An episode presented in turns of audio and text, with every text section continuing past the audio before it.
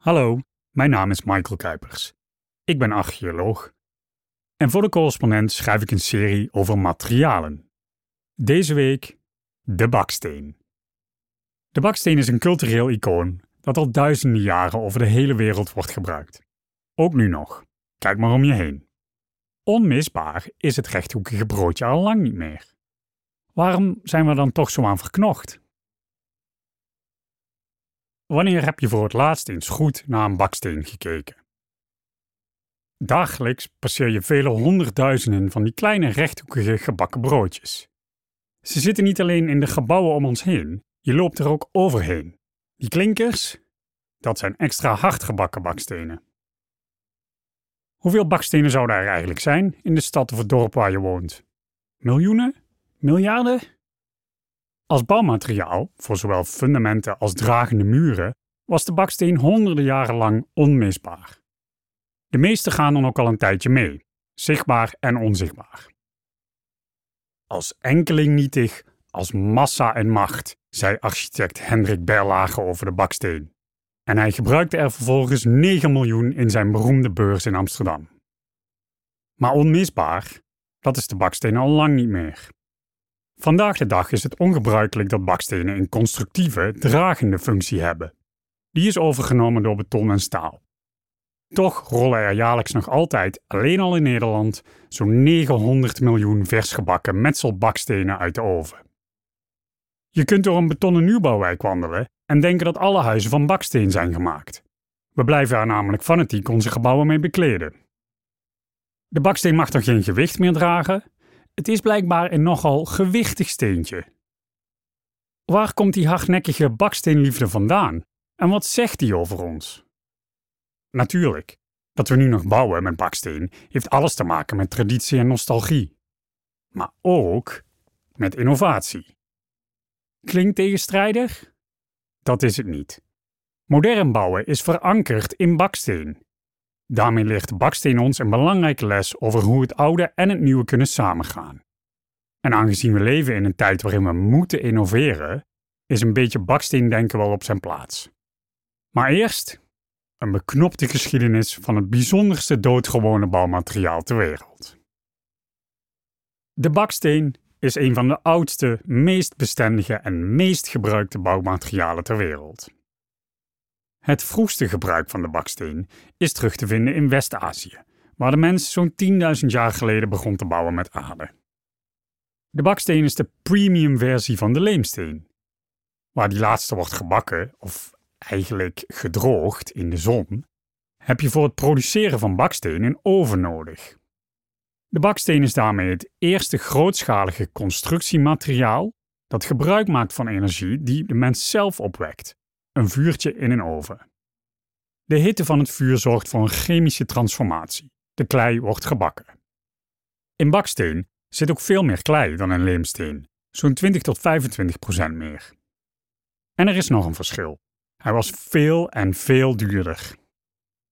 In Ur, een van de oudste steden ter wereld in het hedendaagse Irak, kocht je in de bronstijd, het is zo'n 2000 voor Christus, met een zilveren shekel 14.400 leemstenen en slechts 504 bakstenen. Vandaag de dag zijn bakstenen relatief goedkoop, maar in het oude Mesopotamië waren ze het materiaal van koningen. De baksteen werd in eerste instantie dan ook alleen gebruikt in monumentale architectuur, zoals de beroemde Ishtar-poort, die toegang gaf tot Babylon. Die poort is gemaakt van geglazuurde bakstenen in verschillende kleuren en maakt gebruik van relief. Het getuigt van een hoge mate van vakmanschap. Baksteen-expressionisme avant la lettre. Mesopotamische beschavingen kennen zelfs een baksteengod, Kula. En de baksteen diende als standaardmaat voor bouwprojecten. De baksteen was daarmee, naast bouwmateriaal en statussymbool, ook een bouwsteen voor religie en geometrie. En dat is slechts de eerste paar duizend jaar geschiedenis van de baksteen in één specifieke regio. In de daaropvolgende paar duizend jaar zouden de inwoners van China een geheel eigen baksteentraditie ontwikkelen. Gaan ze in de islamitische wereld all-out wat betreft versierd metselwerk en ingewikkelde patronen? Perfectioneren de Romeinen de gewelfboog en creëren ze een bloeiende baksteenindustrie. En zou Noord-Europa nog een heuse baksteenrenaissance beleven, waaruit de dikke rechthoekige bakstenen in zwang raken die we vandaag de dag kennen. Nederland, met al zijn klei, speelt daarin een belangrijke rol. Hele steden ontstaan dankzij de baksteen. Zo is Leiden rond het jaar 1200 groot geworden, omdat de graaf van Holland vol inzette op baksteenproductie. De baksteen was een exportproduct en diende tegelijkertijd als ballast in schepen. Het is de reden waarom je gele ijzelstenen terug kunt vinden op Curaçao, in Ghana of in Jakarta. En het is een Nederlander, Jacob van Dijken, die in 1771 in Haverstraw, Amerika, bakstenen gaat maken van de enorme hoeveelheden klei die in de Hudsonvallei te vinden zijn. Een eeuw later is New York de baksteenhoofdstad van de wereld, mede dankzij de mechanisatie van de productie die tussen 1800 en 1900 plaatsvindt en waar vooral in Amerika flink in wordt geïnvesteerd. Met een productie van zo'n miljard stenen per jaar kost een Hudson Valley baksteen rond de eeuwwisseling ongeveer 1 dollarcent. Dat kwam mooi uit, want alleen al voor de bekleding van het Chrysler Building waren er 3,8 miljoen geglazuurde bakstenen nodig. En in het Empire State Building zitten er zo'n 10 miljoen verstopt. Er zijn zelfs wolkenkrabbers gebouwd waar de baksteen een dragende functie had. Dat is verwonderlijk, aangezien de baksteen relatief zwaar is. Ik quote: Het gewicht van de baksteen doet het gebouw van boven dansen als een vee en van onderen kreunen, liet architect Louis Kahn optekenen. Dat klopt aardig. De onderkant van de 66 meter hoge gemetselde paarsbruine muren van het Monadnock Building in Chicago zijn bijna 2 meter dik. In de tien jaar na oplevering in 1891 zinkt het gebouw onder zijn eigen gewicht ruim 50 centimeter in de grond. Of je nou in Europa, Azië of Amerika bent, de baksteen is alom aanwezig. Het is een universeel bouwmateriaal, maar toch overduidelijk plaatsgebonden. Bakstenen komen immers in vele soorten, maten en kleuren. Het is de kleinste gemene deler van de architectuur klein genoeg om met één hand op te pakken, en toch kun je er grootste dingen mee maken. De lijst van beroemde gebouwen in baksteen is dan ook te lang om op te noemen.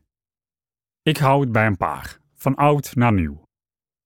De markthallen van Trajanus in Rome, de Hagia Sophia in Istanbul, de 2000 tempels en stupas in Pagan, Myanmar, Jesus College in Cambridge, de kathedraal op het Rode Plein in Moskou, het Centraal Station van Amsterdam, Battersea Power Station in Londen en de Groenvikskerk in Kopenhagen. Die baksteen, kortom, is een cultureel icoon met een ongelooflijk rijk verleden. Niet zo gek dus dat de baksteen op basis van gewicht het op één na meest voorkomende bouwmateriaal op aarde is. Tussen 1900 en 2020 werd er 92 gigaton aan bakstenen gemaakt. Jaarlijks komt daar zo'n 4,5 gigaton bij, in de vorm van 1500 miljard nieuwe bakstenen. Stel dat die allemaal het WOW-formaat zouden hebben, de meest gebruikte baksteenvariant in Nederland. Dan kom je op een totaalvolume van ruim anderhalve kubieke kilometer. Dat is meer dan 600 keer het volume van de piramide van Cheops. Of, als we ze als straatstenen zouden gebruiken, iets minder dan de helft van Nederland bestraat. Vrijwel al die bakstenen worden in Azië gemaakt, met China als hoofdrolspeler, 68% van de productie, en India een goede tweede, 17% van de productie. Buiten Azië gaat het om slechts 12%. Voor het bakken zijn temperaturen nodig van tussen de 900 en 1200 graden, die 8 tot 15 uur moeten worden vastgehouden. In een land als India worden daar nog veelvuldig op kolen gestookte ovens voor gebruikt, die door onvolledige verbranding niet alleen inefficiënt, maar ook extra vervuilend zijn doordat ze roet uitstoten. In Europa gebruiken we vooral aardgas en staan de ovens continu aan. Dat is duurzamer dan ze af laten koelen en weer opnieuw op te warmen. Toch is ook hier iedere baksteen een CO2-bommetje. En heel veel kleine bommetjes maken een hele grote bom. Baksteen staat dan ook op de derde plaats na beton en staal als meest vervuilende constructiemateriaal. De precieze klimaatimpact in kaart brengen is echter lastig. Baksteenproductie is geen formele industriële sector, zoals beton of staal, met giganten als Heidelberg Cement of Tata Steel. In plaats daarvan is deze industrie in veel Aziatische landen kleinschalig en ongeorganiseerd. Een oplossing om de baksteenproductie te verduurzamen is eenvoudig te bedenken, maar lastig te implementeren: schone energie. Zelfs in Nederland krijgen we dat niet goed voor elkaar. Het alternatief ligt ook voor de hand: niet bakken. Dat is dus een terugkeer naar de voorouder van de baksteen, de leemsteen, of compressed earthen blocks, zoals ze tegenwoordig heten. Die hebben we al voorbij zien komen. Het is namelijk ook een uitstekend alternatief voor beton. Maar daarmee gaan we voorbij aan een vrij essentieel punt. We willen helemaal niet, en zeker niet in Nederland, van de baksteen af. En dat heeft alles te maken met de diepere betekenis van de baksteen. De steen is doordezemd van authenticiteit, menselijke maat vakmanschap. Dat zie je als je verder inzoomt op Nederland baksteenland. Tussen 1850 en 1950 werden in ons land ruim 100 miljard bakstenen gemaakt door zo'n 300 verschillende fabrieken en die fabrieken hadden allemaal hun eigen signatuur. Zo zijn veel gebouwen in Leiden van zogenoemde reiswijkers gebouwd. Maar je hebt ook het Juffertje, de Brabantse Steen, Friese Drieling, Dordtse Steen, Oldenburger en Lilliput 2, om er maar een paar te noemen. Die stenen, in steden als Amsterdam, Haarlem en Leiden, zitten vol imperfecties en er zijn er geen twee hetzelfde. Bovendien zijn ze allemaal, steen voor steen, door vakmensen geplaatst, in allerlei mogelijke variaties. Een Vlaams verband, kruisverband, staand verband, of misschien toch gedraaid, als muizentand. Het is zelfs mogelijk om er eschereske patroonkunst mee te maken. Bakstenen zijn als woorden. Op zichzelf doen ze weinig, maar voeg ze samen en je spreekt een taal. Die kan technisch en formeel zijn, poëtisch, subtiel of juist expressief, maar zelden saai. En ze hebben eeuwigheidswaarde. Onderhoudsarm en goed bestand tegen weer en wind worden bakstenen eigenlijk alleen maar mooier naarmate ze verouderen. Veelzeggend wat dat betreft. In Nederland worden bakstenen al lang niet meer met de hand gemaakt, maar met miljoenen tegelijkertijd machinaal geproduceerd in 42 fabrieken. Dat zorgt voor een uniformiteit waar vroegere steenbakkers slechts van konden dromen. Maar wat doen we vervolgens? We trommelen ze nog even flink voordat we ermee bouwen, om ze er oud en uniek uit te laten zien. Of er wordt in de fabriek een roller met structuur over de gladde natte klei gehaald, om ze zo een handgevormd imago te geven. Soms zijn het zelfs niet eens hele bakstenen, maar steenstrips. In façade, zowel in bouwtechnische als figuurlijke zin. Dat brengt ons bij de dieperliggende vragen. Waarom hechten we dan zo aan authenticiteit, vakmanschap en de menselijke maat? En welke rol speelt de baksteen hierin? Ook hier is een voorbeeld uit de Nederlandse bouwgeschiedenis illustratief. Aan het begin van de 20e eeuw waren er in Nederland twee belangrijke, maar behoorlijk dwars op elkaar staande architectonische stromingen: de stijl en de Amsterdamse school. De stijl was een modernistische beweging die zich verzette tegen traditionele materialen zoals hout en baksteen. De aanhangers ervan streefden naar een radicale breuk met eerdere architectuur. Ze waren voorstander van beton, staal en een universele architectuur die geen relatie had met de omgeving of regio waarin werd gebouwd. De Amsterdamse school, ook wel bekend als baksteenexpressionisme, was de tegenpool hiervan. Architecten van deze school gebruikten bewust baksteen om massieve gebouwen, veelal sociale woningbouw, een menselijk gevoel te geven. Beide stijlen hebben bijzondere gebouwen voortgebracht die internationaal erkenning krijgen. Maar geen enkel gebouw is zo bekend en gevierd als het Raadhuis van Hilversum, ontworpen door Willem Dudok en voltooid in 1931. Dat raadhuis past in geen van beide stromingen. of in allebei. Het slaagt erin om de vermeend tegenstrijdige stijlen van de Amsterdamse school en de stijl te overbruggen, ze zelfs te laten samensmelten. Het is een uitgesproken modernistisch gebouw met een skeletconstructie van beton en staal en in de abstracte stijl van de stijl. Maar tegelijkertijd is de hele gevel bedekt met bakstenen. En niet zomaar baksteen, de typische rode, maar een speciaal voor dit gebouw gemaakte slanke gele variant. Voor Dudok was baksteen de verbinding tussen het verleden en het heden, tussen traditie en innovatie. Er zijn veel mensen die het modernisme lelijk vinden. Saai, zieloos, mensonterend zelfs. Er zijn ook genoeg mensen die niets moeten hebben van traditionalisme. Dat gedwepen met het verleden. Maar het raadhuis in Hilversum overstijgt die tweedeling. Bewondering alom. Het is een van de meest invloedrijke gebouwen uit de 20e eeuw. Wat Dudok hier deed, zouden we nu verankering noemen. Verankering is een proces waarbij je het oude gebruikt om het nieuwe te introduceren. Niet veel later zou Rijksbouwmeester Gustav Cornelis Bremer er zijn motto van maken.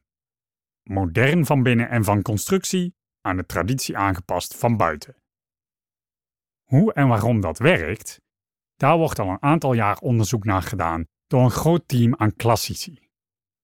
Klassici, hoor ik je denken? Jazeker, omdat we juist bij de antieke Griekse en Romeinse samenlevingen zien dat ze volop innoveerden, terwijl ze toch bij alles wat ze deden in de greep van het verleden leken te zijn. Zo werden bij de bouw van marmeren tempels, het staal van die tijd, bewust tufsteen, hout en terracotta toegevoegd om een link met traditie te suggereren. Onderzoeksleider Ineke Sluiter zegt er het volgende over. Verankering is geen kwestie van behoudenheid, maar een aanpak om vernieuwing succesvol te laten verlopen. Mensen kunnen pas met iets nieuws omgaan als ze een verband kunnen leggen met iets vertrouwds. Dat vertrouwde, dat geeft houvast. En de hang naar houvast, die het verleden biedt, die kennen we ook wel als nostalgie. Nostalgie is een krachtige emotie, niet in de laatste plaats in de politiek. Dat heeft Nederland afgelopen november aan den lijve ondervonden. Rob Wijnberg schreef dat als de vooruitgang geen verhaal heeft, het verleden vertelt waar we naartoe gaan. Nostalgie als een rechtsnationalistisch obstakel, iets wat we moeten overwinnen om vooruitgang te boeken. Ik zie dat toch anders. Nostalgie is een condition humaine. Ook in de slogan van de progressieve van GroenLinks PvdA zit het woordje weer. Deze club is simpelweg nostalgisch over andere zaken.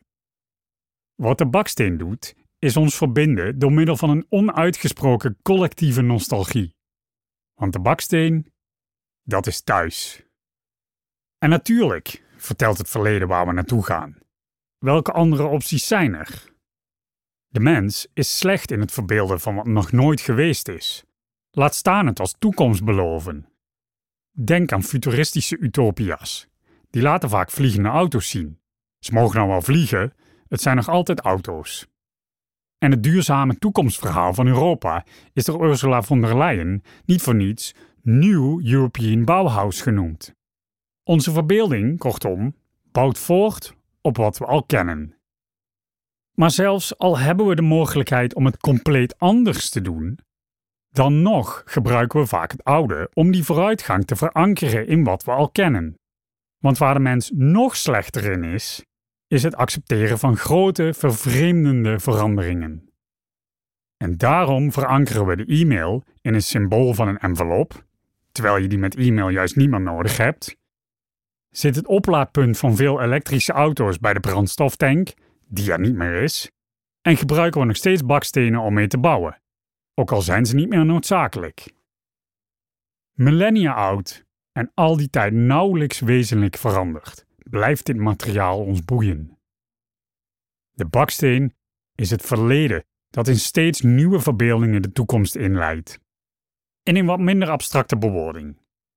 Vraag studenten bouwkunde aan de TU Delft naar Nederland over 100 jaar en de baksteen komt gewoon nog voor in het plaatje, om de buitenkant van voornamelijk houten en aardehuizen mee te beschermen. Natuurlijk is er altijd frictie tussen het oude en het nieuwe, tussen traditie en innovatie. Maar het baksteendenken leert ons dat dit geen onoverkomelijke tegenstelling hoeft te zijn. Sterker nog, ze hebben elkaar heel hard nodig. De correspondent bestaat 10 jaar.